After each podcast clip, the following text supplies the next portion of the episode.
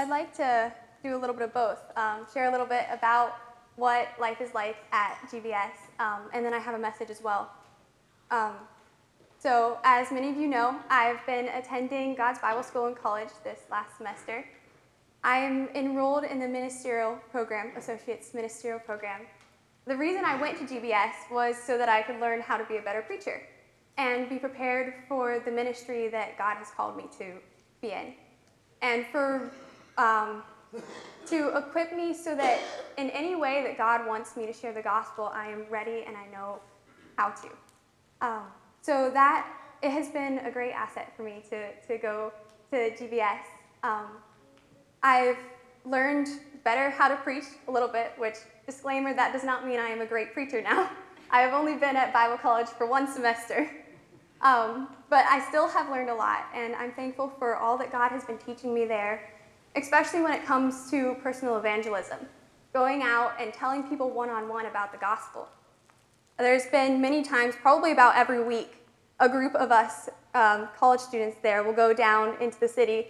Uh, GBS is right in the middle of Cincinnati. It's about a 45 minute walk down to the river. And so we'll go down there. The group of us that, that like to go together don't have any cars. So we either have to hitch a ride down there and walk back or walk both ways. Um, but we get a big group of us, so it's safe. And we go down to the riverfront and we'll pass out tracts and find any way we can to share the gospel with whoever's walking around the parks down there. And I have found that that has been such a great experience, especially for me to be able to break through on the fear of talking to people that I don't know randomly. Because it's, it's awkward. You feel you feel like the conversation's not going to open well. You're not sure how to go up to this person who's minding their own business, swinging on a swing or something, and you don't know what to say. You feel like you're going to stumble over your words. All these things would run through my mind, and I would have to overcome that. And so I would do that several different times and just get past the awkwardness and try to start a conversation. And then I, I had a realization it, I remembered back years ago when we used to, to swim in the creek. It would be cold, and you'd inch your way in one step at a time, and it'd feel like the cold water was burning at your, at your thigh. And then eventually you'd get far enough in that you're like, the water's not that cold, and you just dunk yourself. and then it's not that bad after that. That's how, it, that's how I found it is with witnessing, too. It might seem really awkward, and you take a couple steps, and try to figure it out a little bit, but eventually you just have to dive in. Just start a conversation with someone. It might feel awkward, but that's okay. It's okay if it feels awkward. That's the, um, one of the discoveries that I've made. Then I'll just I'll walk up to someone randomly. I'll I'll pull out a track and be like, "Have you seen? Have you gotten one of these today?" And they're like, "Ooh, gotten one of these? What's what's this?" And so then you get an opportunity to to tell people about the gospel. Um, yeah, that's a, that's a little bit of my experiences at GBS. So now uh, he noticed the joy on my face and that my middle name is Joy. Well, that's half of what we're talking about today is joy. But specifically, joy in our trials. The response that God calls us to have in our trials is one of joy. James chapter 1, verses 2 through 4 I'm going to be reading out of the ESV. Count it all joy, my brothers, when you meet trials of various kinds, for you know that the testing of your faith produces steadfastness. And let steadfastness have its full effect, that you may be perfect and complete, lacking in nothing. The people James was writing to here were, were Jews that had been driven out of Jerusalem because of the persecution that was going on. And so they were going through all these kinds of trials that harder trials than we've ever faced. And yet, James is telling them to count it all joy when you face trials. That's a paradox. How can we count something that's painful that we don't want? How can we count it as joy? I'm going to take a look at that first command a little bit later on. I want to cover a few other things first. Um, so I want you to, to keep your Bible open throughout this, this whole message because we're going to be bouncing back and forth between these three verses, and it'll make a lot more sense if you can follow along with me. My goal with this message is so that you can understand what these three verses are talking about, and so that you can have a better grasp of what our responses to trial is supposed to be. So in verse 2, we find several different uh, characteristics of trials. We find that our response to trials is that we are to count it, with joy, count it all joy. That word count can also be translated consider. It's a way of thinking about your trials. Um, and I'll go into that more later. But then he says, My brothers. He's addressing Christians. We have a hope in our trials as Christians. If, if you're listening to me tonight and you're not in a relationship with God, you haven't given your life to God, then what I'm going to say doesn't really apply to you. You don't have the hope in trials like James is telling us here. It's not really possible for you to count it as joy, as James is telling us to do. So, the only thing I can really tell you is that you need to get in a relationship with God. And then the hard things that you're going through, you can find hope in them. Count it all joy, my brothers, when you meet. That word meet is, is falling into, it's an unexpectedness. So, James is telling us that this is how we can be ready for trials that we don't know are coming. If I know a thief is coming to my house, I can go around, make sure all the doors and windows are locked. I could get my gun ready, I guess. um, but if I don't know the thief is coming, then I wouldn't know to prepare. He's telling us that trials will come. He says when, not if. So trials are coming, and they're going to come unexpectedly. So he's telling us how we can be prepared for trials that we can't see coming. And these trials come in many different kinds. When you meet trials of various kinds, I could not even start to scratch the surface of all the many different trials that may come into our life. There could be marital problems, financial problems, child rearing problems. You could be facing temptations, there's, there's a multitude of different things. It could be, you could be facing a trial that you don't even understand where it's coming from or, or why you're going through what you're going through. So, what kind of trials are you facing right now? I'll bet each one of us are facing probably something a little bit different, probably something unique in each one of our lives.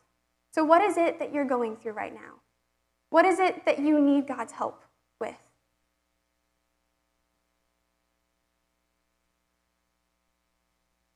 So, as we go through the rest of this passage, I want you to keep in mind that the foundation of all of this is counting our trials with joy. But, like a good Bible college student, I have three points. We're going to look at the reason for trials, the intended results of trials, and what our response towards trials is supposed to be. So, first of all, the reason for trials kind of comes in two points. First of all, we have the reason why we can count it all joy, this absurd command that James gives us that doesn't really make any sense. He gives us the reason why we can count our trials as joy, consider our trials with joy. Verse 3 says, For you know. Those are three pretty powerful words right there. We can count our trials with joy because we know what do we know? That the testing of your faith, that's the trial that you're going through, produces steadfastness. The reason we can count our trials with joy, we can consider our trials through this mindset of joy, is because we know that God has a purpose for our trials. We might not be able to see what God is doing, but that's where faith comes in. We choose to believe that God has a plan even though we don't see it. And we choose to think about our trials with the joy we would have if we were able to see them in their perfect completeness. We think about them now with the joy that we would have later when we look back and, and we praise God for all that He brought us through and how that trial that we're going through grew us and, and changed us into a better person, into more Christlikeness. But we praise God now in the trial, even though we can't necessarily see what God is changing us into specifically. This verse also gives us a reason for the trials themselves. For you know that the testing of your faith, this is verse 3, produces steadfastness. The reason God allows trials into our life is so that our steadfastness can grow. Now, my translation uses steadfastness, King James uses patience, but the word, as I was studying through this, the word that I think, uh, the English word that best describes what the Greek is talking about there, is the word endurance. This word does not refer to a single act of great strength, but rather a deeper level of character that manifests itself in more than just the trial. It is a marathon type of endurance. The Christian life isn't a sprint to the end. We have to have endurance that will last through this entire lifetime, that will get us through all of the trials that we're going to face. And that endurance grows one trial at a time as we trust God and as we consider our trials with joy. So, what's your endurance level? Do you have the kind of endurance it takes to run the race till the end of your life and to receive the crown of life that God has waiting for you at the end? God wants to help you. He wants to help you grow. This is the reason He lets trials into your life. But you have the choice of whether you're going to have faith and think about your trials with joy, or if you're going to let negativity control you. Trust me, it's going to be a lot harder, if not impossible, to grow in your endurance if you do it in the wrong attitude. It's easy in our trials in life to grow in bitterness rather than in faith and endurance. Count it all joy because you know that the testing of your faith produces endurance. Verse 4 And let endurance have its full effect, that you may be perfect and complete, lacking in nothing. This verse tells us about the result trials are supposed to have. But remember that these results are conditional on you approaching your trials from the right perspective.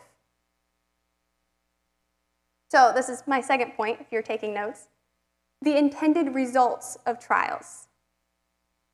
We've already seen that one of the results of trials is our growth in endurance, but let's not be tempted to think that that's the only purpose God has in our trials. He wants us to be perfect and complete, lacking in nothing. And we find in verse 4 it says, and let steadfastness have its full effect. If you've got a pen or pencil with you, underline that word let, or circle it, or box it in, or highlight it. That's an important word right there. Because that shows us that there's, if we want to be that perfect and complete, lacking in nothing, like this verse is saying, there's something we have to do. There's a part that we have to play in this. We have to let steadfastness or endurance have its full effect. So, how do we let endurance have its full effect? Well, when you are in a trial and you're holding your ground, you're enduring, you're standing firm, ask God, what are you trying to teach me in this trial? What do you want to grow me in? What do you want me to do? There can be many different questions that's applicable to your specific trial. I don't know what you're going through, and I don't know what God's trying to teach you. That's why you need to ask God. In order to let this endurance, this standing strong in your trial, have its purpose that God intends it to have, you need to ask God, be open for Him to teach you. This requires being humble and submitting to God in whatever He wants. You could be in a circumstance where you're tempted to be bitter towards someone or angry at someone because maybe you feel like you have the moral high ground. But instead, God says, be humble. I have something to teach you in this.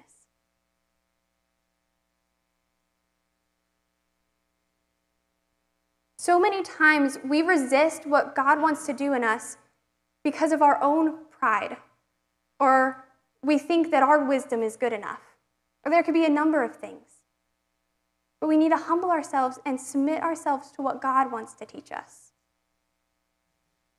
He wants you to be perfect and complete, lacking nothing, but that will only be possible if you let. Being perfect means maturity, perfection of character. Complete stresses this rounding out of character as more and more pieces of righteous character are added to your life. Lacking in nothing means to be fully equipped. That sounds pretty good, doesn't it? This is part of what holiness is. Holiness isn't just getting rid of sin in your life, it's growing into Christ likeness. It's becoming perfect and complete, lacking in nothing. I don't know what picture comes to your mind when you hear the description that I gave, but I imagine someone who is strong in their faith, who doesn't waver under temptation, who has compassion for all people, who is willing to help anyone who is in need, but not only willing, is also equipped and able to answer whatever questions they have or to bear their burdens or whatever they may need. Someone who is close to God, and so much more than that. This happens one step at a time. This doesn't just happen all at once. You become this perfect Christian that everyone looks toward.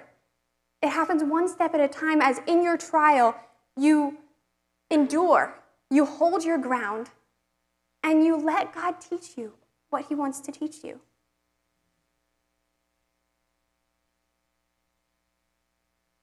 Now, that's the reason we can consider our trials with joy. The reason God allows trials into our life and their intended result. But as I told you before, get back to that, that command at the beginning to count it all joy, because it can be easy to misunderstand what that's talking about. Consider refers to how you're thinking about something, it's not an emotion.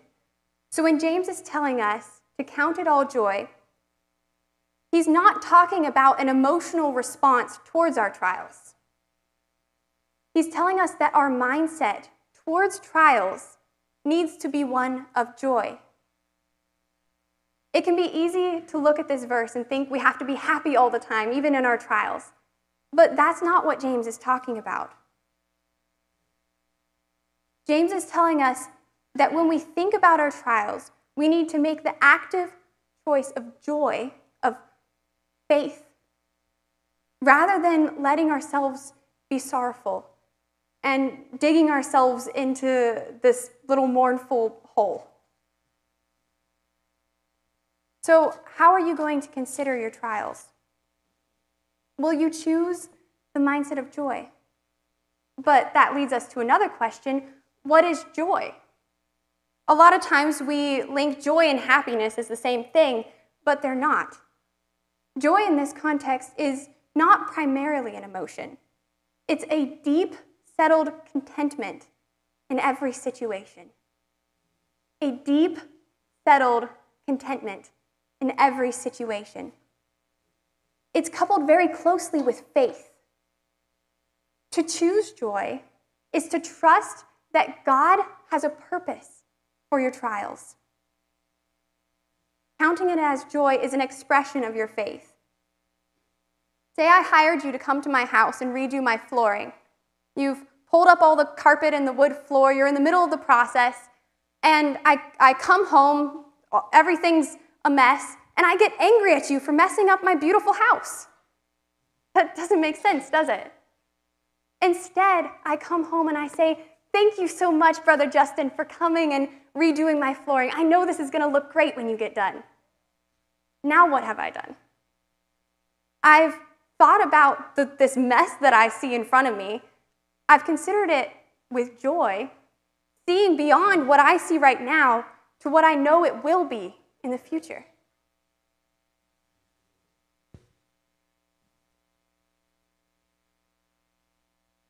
I've expressed my faith in you that by rejoicing right now in what my floor will be later. That is what we're supposed to do in our trials, too. When we're in the midst of our trials, we don't understand what's going on. We might be in this dark place where we don't we don't see what God's intended plan is for this trial. We don't see what God is trying to work out in our lives. We don't understand why all this is going on. Maybe we don't understand the root of what's going on. But instead of staying in this place right now where there's all this pain and hurt and confusion, we look beyond what we see right now to what we know God will do in the future. We know God has a plan for our trials, even though we can't see it. And so we will hold on to that hope of what we know there will be in the future right now in our trials to help get us through, to help us have that endurance. So, practically, how, how does this work? In order to have the mindset of joy in our trials and to let God have his perfect work in our lives, to let him teach us, we need to give permission to the Holy Spirit to open us so that we might learn what God wants to teach us. If we decide that we can do it on our own and we're going to figure it out on our own, then we're not going to learn what God has intended us to learn. Maybe the trial will just get worse and worse until we eventually decide we're going to trust God. I don't know what the exact circumstance would be, but we have to give permission for the Holy Spirit to open us up to what He wants to teach us. It requires us being humble, submitting ourselves to God's will. But I also want you to be aware of a hindrance that, that could be in your life and that could be holding you back from this. It's the belief that God wants me to always be happy, healthy, and prosperous. Yes, God wants to bring good things into our lives, but the problem is we often define good differently than God does. This belief creates the assumption that if there's anything bad or that we would define as bad come into our lives, that we need to completely avoid it or even rebuke it. But the thing is, God does allow trials into our lives. God cares more about your holiness than your happiness. Because true holiness brings joy. That is the reason, the intended result, and the response, what our response to trials is supposed to be. When we think about our trials, we need to think about them with joy because we know that God has a plan and a purpose in our trials. And we need to let God teach us through our trials so that we can be perfect, complete, lacking in nothing. Maybe you find yourself in a trial that you don't feel like you're, you're getting anywhere, and maybe you feel like giving up. It's lasted longer than you thought it would, and, and you just can't see how this is ever going to end. I don't know what's going on in your life right now, but I know someone who does. He is the one who is able to give you the strength to consider your trials with joy. Because it's something that's it's hard to do on our own. Maybe even impossible for us to do on our own. We need God's help in our lives to be able to do this. So ask God for the strength to count it all joy. Trials are hard, and you are going to need God's help to endure. Think about Job. In his last defense, he laid out all of the things his friends had accused him of, one by one, and said, This would be an abomination to God, and I have not done this. This would be an abomination to God, and I have not done this. He laid out everything before God. He made his case before God and asked God to answer him. You see, Job's friends had the same misunderstanding that I mentioned a little bit ago that all bad things that come into your life come because you have sinned. And if you were right with God, then surely your life would be full of peace and joy all the time. But that's not the case. Job was adamant that he did not sin. And we find out later, God himself told us that Job was right before the Lord and that he had indeed not spoken wrong of the Lord. But I want you to listen closely to how Job approached his trial. He did not understand what he was going through. He examined himself to see if he had sinned and needed to repent, but he could find no error.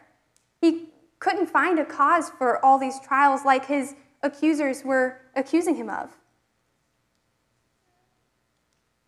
So he laid it all out before the Lord and asked God to answer him. And guess what? God did.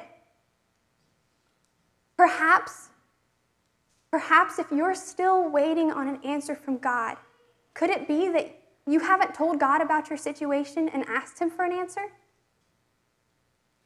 Sometimes we might get in this mindset of knowing that God knows everything that we're going through and that he'll, surely He'll answer us, but then we forget to actually tell God about the situation we're going through.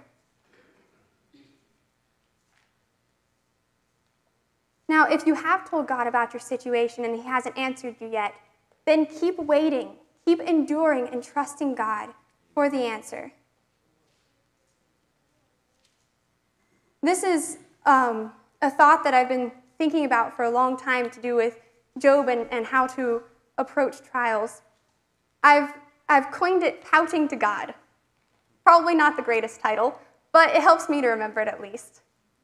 Whenever I'm going through something that I don't understand, and I'm, I'm very emotional, so whenever I'm going through something I don't understand, I need to tell God everything that I'm going through. Not just all the facts about the situation, but everything about how I'm feeling too. And when I started doing that, it just sounded like I was pouting to God. But I found that nearly every time I have laid out my case before God, told him every part of the situation like he didn't know it before, then in some way, he's given me peace or given me an answer or given me direction. And it doesn't always happen right away. Sometimes I've had to wait. But a lot of times, God has given me the answer I needed. Maybe not always the answer I wanted, actually, definitely not always the answer I wanted. But God has answered me.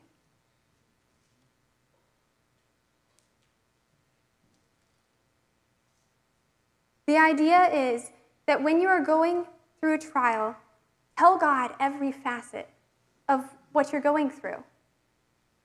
You could try, if, if you haven't um, already, you could try pouting to God yourself. Tell God about everything that's going on. Tell Him how this trial makes you feel. Tell Him about the situation. Ask Him for advice. That's what the very next verse in James says. If any of you lacks wisdom, let him ask God, who gives generously to all without reproach. God has the wisdom that you need for whatever circumstance you're going through. The unique thing about this relationship with God is that God knows everything that's going on inside of your brain. When I first started um, telling God everything that was going on, it, it felt weird because I, I felt um, almost selfish or something, telling God all these negative things, it seemed. But the thing is, if I didn't tell it to God, then I'd be holding it in myself, and He sees that. So, why, why would I hold in all of this that I need God to help me with when He sees it all? I wonder how many times we hold, we hold our trials in, we hold them close like a friend almost, when God is right there to help us. We think we can make it through on our own. We trust in our own wisdom instead of giving it to God. I wonder how often God cries out, I am right here. Reach out for my hand. I want to bear your burden. I want to help you, but you won't reach out for me.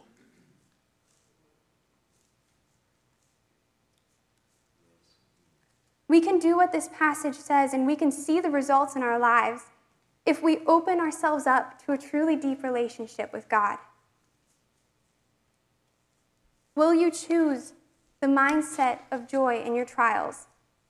That is, trusting that God has a purpose in them.